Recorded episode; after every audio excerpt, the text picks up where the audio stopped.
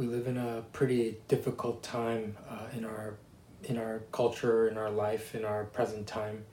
Uh, a lot of anxiety, a lot of stress, uh, a lot of uh, yeah, just a lot of challenging and difficult circumstances. I mean, let's let's just pretend for a moment that uh, we're not dealing with all that we have been in 2020. Uh, there would still be about a thousand different things that we could be anxious and stressed about. Uh, politics, the environment, our, our families, uh, health, uh, finances, our church, uh, everything. There, there's literally a thousand different things that we could be stressed and anxious about. And then on top of that, you add on a global pandemic and just all of us reckoning and processing and just dealing with uh, systemic racism and the the the the inequality that we've had in our culture and in our society for decades and generations and generations. Uh, you just add on top of uh, uh on top of all of our own uh, just stresses, uh, everything that's happened in 2020, is, and it's just overwhelming. And it's more than just anecdotal. Uh, there's data that shows that we are just going through an extremely challenging time, whether you're talking about before the coronavirus and the pandemic or, or afterwards. Uh, Dr. Elizabeth Reichert from Stanford says prior to COVID 19, rates of anxiety and depression in the United States were high and among the most common mental health conditions. In 2017, nearly one in five adults in the US reported having symptoms that met criteria for a diagnosis in the previous year, and anxiety was the most common mental health disorder. The APA, they've been polling thousands of people currently uh, in 2020, and this is what they found. When asked to rate their stress level in general, the average reported stress for US adults is 5.4. This is significantly higher than the average stress level reported in the 2019 Annual Stress in America survey, which was 4.9, and marks the first significant increase in average reported stress since the survey began in 2007.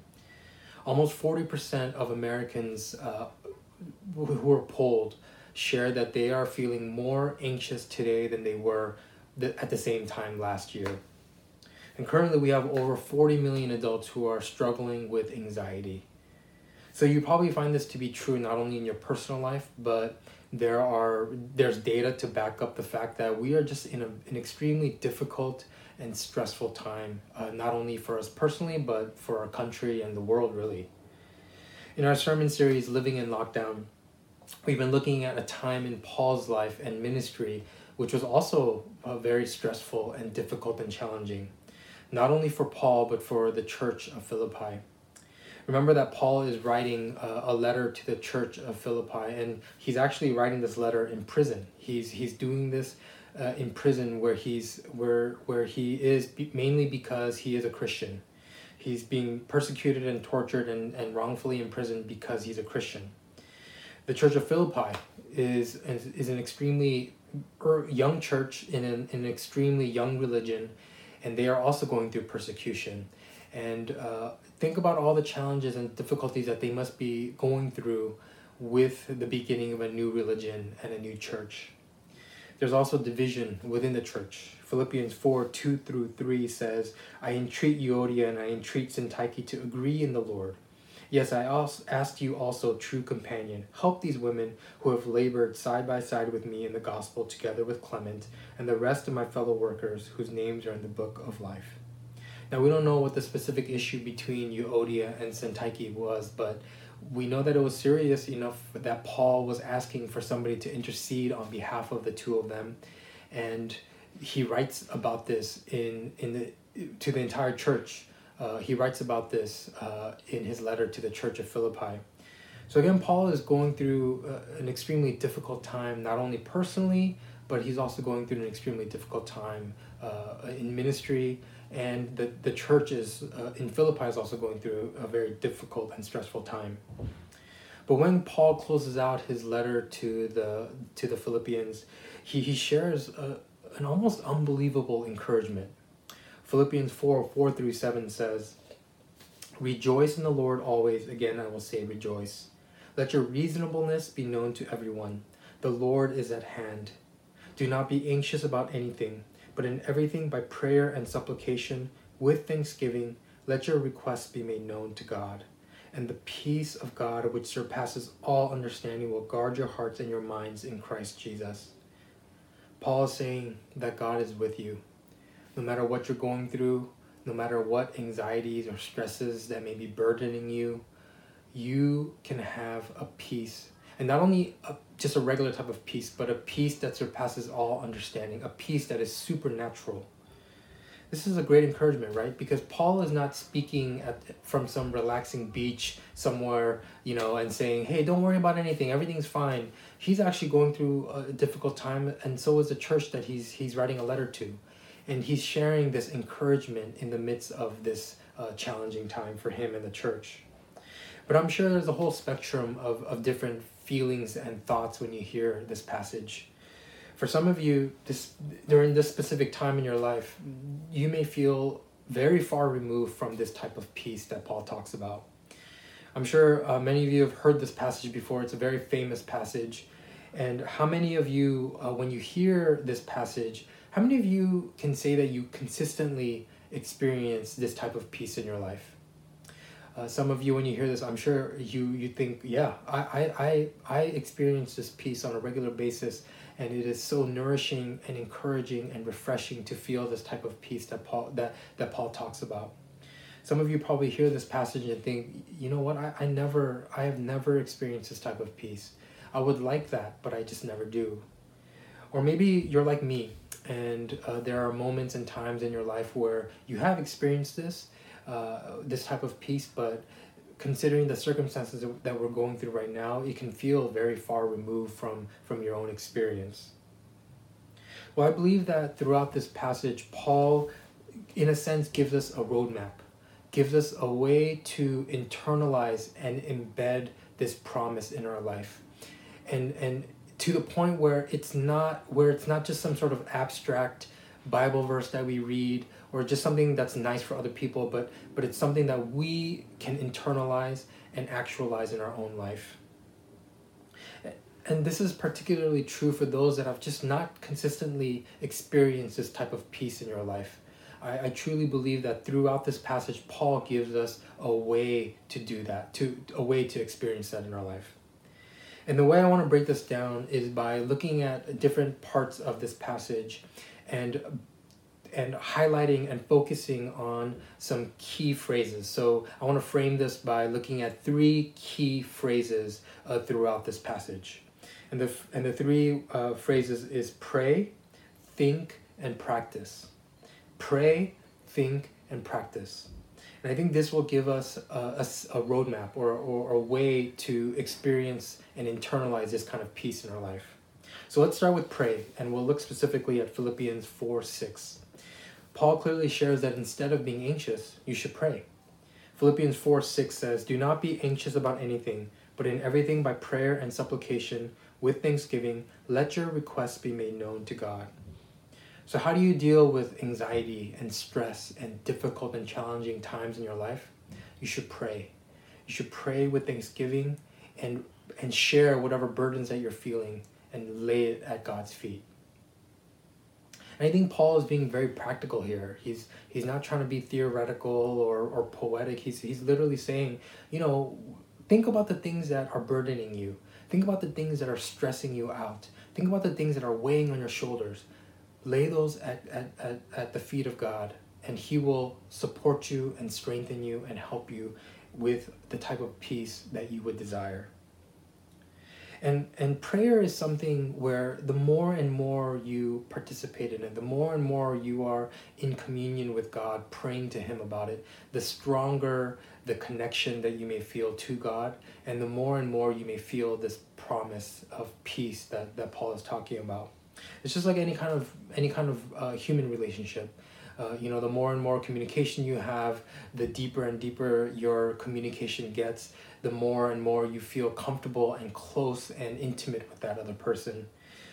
And I, and I believe that that's the same with, with praying to God as well. The level of peace and support that you feel is connected to and increases with uh, the amount of time you spend with Him. And we're going to say a little bit more about this a little bit later on. Next, let's look specifically at Philippians 4 8. And, we'll be looking at the next key phrase, which is think. In Philippians 4 8, he says, Finally, brothers, whatever is true, whatever is honorable, whatever is just, whatever is pure, whatever is lovely, whatever is commendable, if there is any excellence, if there is anything worthy of praise, think about these things. And Paul shares with the church of Philippi six things that they should be focusing on and thinking about. And it's interesting the way that he phrases each of these, right? He says, whatever is, dot, dot, dot, whatever is, dot, dot, dot. And it's interesting that he repeats this phrase because what he's trying to say is he's just making it very general. He's he's making it very broad. Literally, whatever it is that that makes you think about these positive things, it makes you think about these positive virtues, and whatever it is that brings you closer to God, think about those things. Preoccupy your mind with those things. And I also think that it's important to think about each of these, uh, or to think about this whole concept uh, by looking at the opposite or the flip side of each of those positive things that he talks about. Think for a moment what would what it would be like if you were to think about things that were untrue, dishonorable, unjust, impure, hateful, non-commendable. I genuinely think that that would lead to greater anxiety, frustration, anger, stress. Now, I also want to say that it doesn't mean that you turn a blind eye to to the realities of this world. Our world is filled is filled with sin. It's it's broken. It's it's imperfect. And there is a lot of uh, challenges and imperfections in our world but i think that what paul is saying is that when you think about whatever whatever it is that you're struggling with or or think about the things that we're going through right now in this pandemic uh, and, and in the struggles that we're having uh, think about these things in the context of the positive thoughts that paul talks about.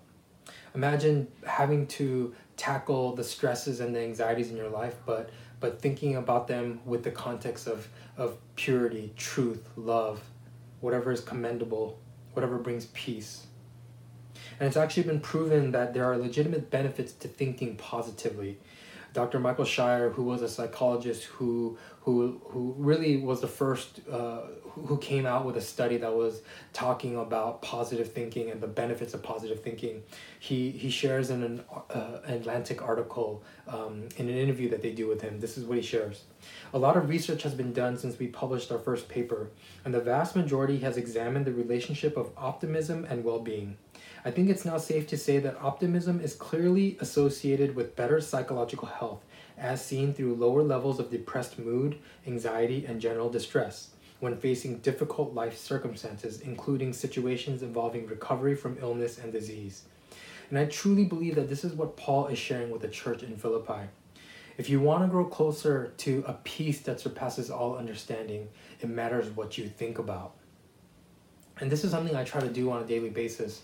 Uh, there's one uh, there's one thing that I try to think uh, literally on every day, and this one thing is when I think about the future, I want to think positively and joyfully and trust that God will use whatever happens for good. Uh, and I and I think about this in two ways. Uh, one is I pray this. I literally pray nothing nothing fancy. I just pray God when I think about the future, I pray that I would think positively about it, that I would have a good attitude, that I would have a smile on my face because uh, you use all things for good. And the second thing that I do is I reflect. I, I, I reflect and think about all the all the times in my life where God has even in the most difficult times in my life and, and there's one that I'll share about later on but even in the most difficult times in my life, God has used those times to strengthen me, to refine me, to draw me closer to Him. So whether I'm going through some sort of amazing, joyful experience or something extremely challenging, I could find some sort of benefit or, or think positively about that. So when Paul shares this with the church, when he's saying, you know, whatever is true, honorable, just, pure, lovely, and commendable, think about those things. He's not telling them to have a blind eye towards all the difficulties and challenges that they're dealing with. He's saying, look at all those things in this context. And and and this and and looking at these things in this context will bring you closer to that peace that he is talking about. So, lastly, let's look at Philippians 4 9 and the third and last key phrase, which is practice. So, we have pray and we have think, and now we have practice. Philippians 4 9 says, What you have learned and received and heard and seen in me, practice these things, and the God of peace will be with you. He tells us to take all that he has shared, not only right right before this verse, but but all throughout his letter to the church of Philippi, and he says to practice these things, meaning that this peace that surpasses all understanding doesn't just come instantly. It's not something that just immediately comes. Uh, there are times in our life when it could. There are times in our life when God can just move and work in you and uh, help you to experience a peace that surpasses all understanding. But oftentimes, what you want is to feel this way in a, on a consistent basis. Uh, imagine being able to uh, to have this be your mentality when it comes to anything and everything that comes into your life. Whether you're not whether or not you're going through good times or bad, uh, imagine having a consistent mode or a mental state of peace and joy. Now that's not going to come instantly. And I and I and I truly believe that Paul recognizes that it doesn't come instantly because he tells us to practice these things. Throughout our sermon series and through this passage, he lays out a way that he thinks and lives out his life and says, This is the way that you should live out yours. And he's not doing this in some sort of like narcissistic way. He's saying, you know, imagine if you were the type of person that uh, were in, thrown into prison for something that uh, really you shouldn't be thrown into prison for, tortured, persecuted, uh, and and be joyful about all that and have peace that God is going to use that. Imagine being that type of person. He's saying that is being offered to you, and that is something that you can obtain if you practice and think and pray in this way. And and just like I'm saying, I think that the the previous things that we've talked about, praying and thinking, is also related and connected to this practice, because praying regularly and consistently and thinking positively about whatever circumstance may come, that is not something that just happens instantly either. It's something that needs to be worked at and developed. Dr. J.P. Moreland, who is a philosophy professor uh, that I had in grad school, who I greatly respect, he, he talks about uh, what practice can do to your brain. And he talks about this in his book, Finding Quiet, which is uh, a, a book about dealing with crippling anxiety and depression. This is what he says. Neuroplasticity refers to the brain's ability to form new brain grooves, i.e., new patterns of synaptic connections, and undergo a change of structure. The brain is not stuck in a static, unchanging structure. In fact, through repeated habit forming practices of different ways of thinking, feeling, and behaving, one can reshape one's brain in a healthy direction. And this is especially true of anxiety.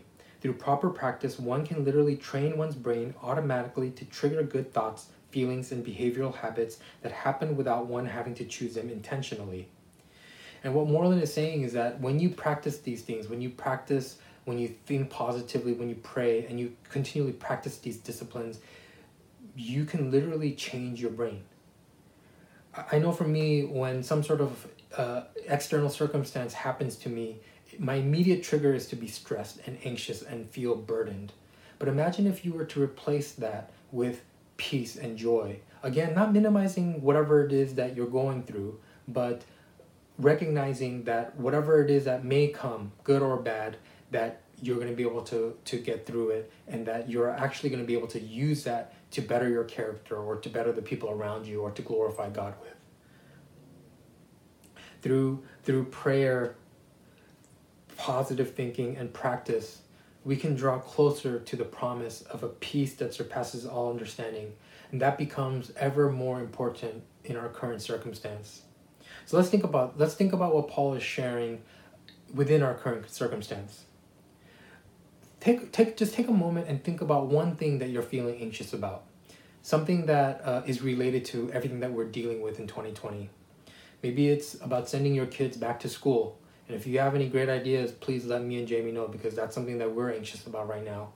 Uh, maybe it's you know a family member or you you're concerned about a family member because they're sick or they they might get sick from COVID.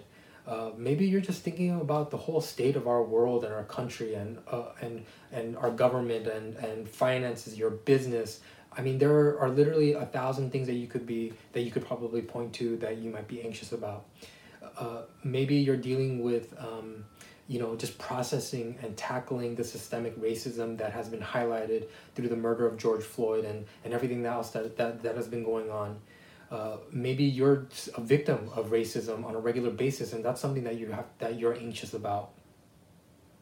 Now, I don't I don't want to minimize any of that, but imagine having a peace that surpasses all understanding in the midst of whatever it is that you're feeling anxious about. To pray and to focus your mind on your thoughts on what is good and to continually practice these things. It doesn't mean that these problems go away. It doesn't mean that all of a sudden, you know, uh, God just erases whatever whatever issue or, or, or, or struggle that you're dealing with. But imagine having to tackle these things in its proper context uh, trusting and knowing that God will be using that for His good, His glory, and your benefit. In conclusion, I, want to say that Paul is not some sort of hu- superhuman. I, I, I think he's actually saying that it's the exact opposite. I think uh, throughout the book of Philippians, he's encouraging the church and us to recognize that this is a process. It's something that will take time. And uh, I, I wanted to just briefly talk about my own journey with anxiety. Uh, and, and I think I, I, wanna, I wanted to share this quickly because I think it illustrates this idea that it's a process. Uh, I've always been an extremely anxious person, uh, but in 2009, it, it started to manifest itself physically. So I, I was having trouble breathing, I was having trouble sleeping, I was having heart palpitations, uh, and I remember vividly uh, it was July 11, 2009. And I remember that, that day because it was Jamie's birthday and we were uh, living in LA at the time. Uh, we were dating and we were, we were on our way to Disneyland. And instead of driving to Disneyland, we had to drive to the emergency room because I had a panic attack. And it was, uh, it was, it was a crazy time in 2009 but it was the moment that I started to really deal with my anxiety and my stress. Uh, and I can say without a doubt that I am closer now to this promise that Paul talks about in Philippians, this promise of a peace that surpasses all understanding. I'm closer to that promise now than I have ever been. Uh, and it, it really is, to sum up, uh, it really is what he talks about here through prayer, through thinking positively, and through practice. It's through that that I've, I've been able to get to where I am today. And again, that doesn't mean that I haven't dealt with anxiety, and, and I still deal with anxiety and stress. Uh, you know, I've had noticeable flare ups in 2013 and uh, a noticeable flare up in 2018, 2019, where I went back to seeing a counselor. But I can I can genuinely say again that that I am closer to this promise now than I have ever been. And you know, I, I, I only wanted to share kind of the general arc of my experience with anxiety uh, because uh, I, I think that you know I could I could go into details about you know seeking counseling, the books I read, um, you know the the prayers I, I, I prayed, the the scriptures that I read. But and and if you are somebody that deals with anxiety, I'd be happy to talk to you about that. But it's important to see the general arc because I, I do believe that it shows that what even though I still deal with anxiety and stress, uh, it is a process and I'm growing and developing and growing closer to the promise that Paul talks about and the promise that is being offered to you. Now, I, I want to close out by looking at Philippians 4 12 through 13. And uh, Paul shares something here. And what I want you to do is, I want you to pretend or imagine that you are saying this, uh, what Paul says here. And imagine what that's like for you to be able to, to say this he says in Philippians 4 12 through 13, I know how to be brought low, and I know how to be how to abound. In any and every circumstance, I have learned the secret of facing plenty and hunger, abundance and need. I can do all things through him who strengthens me.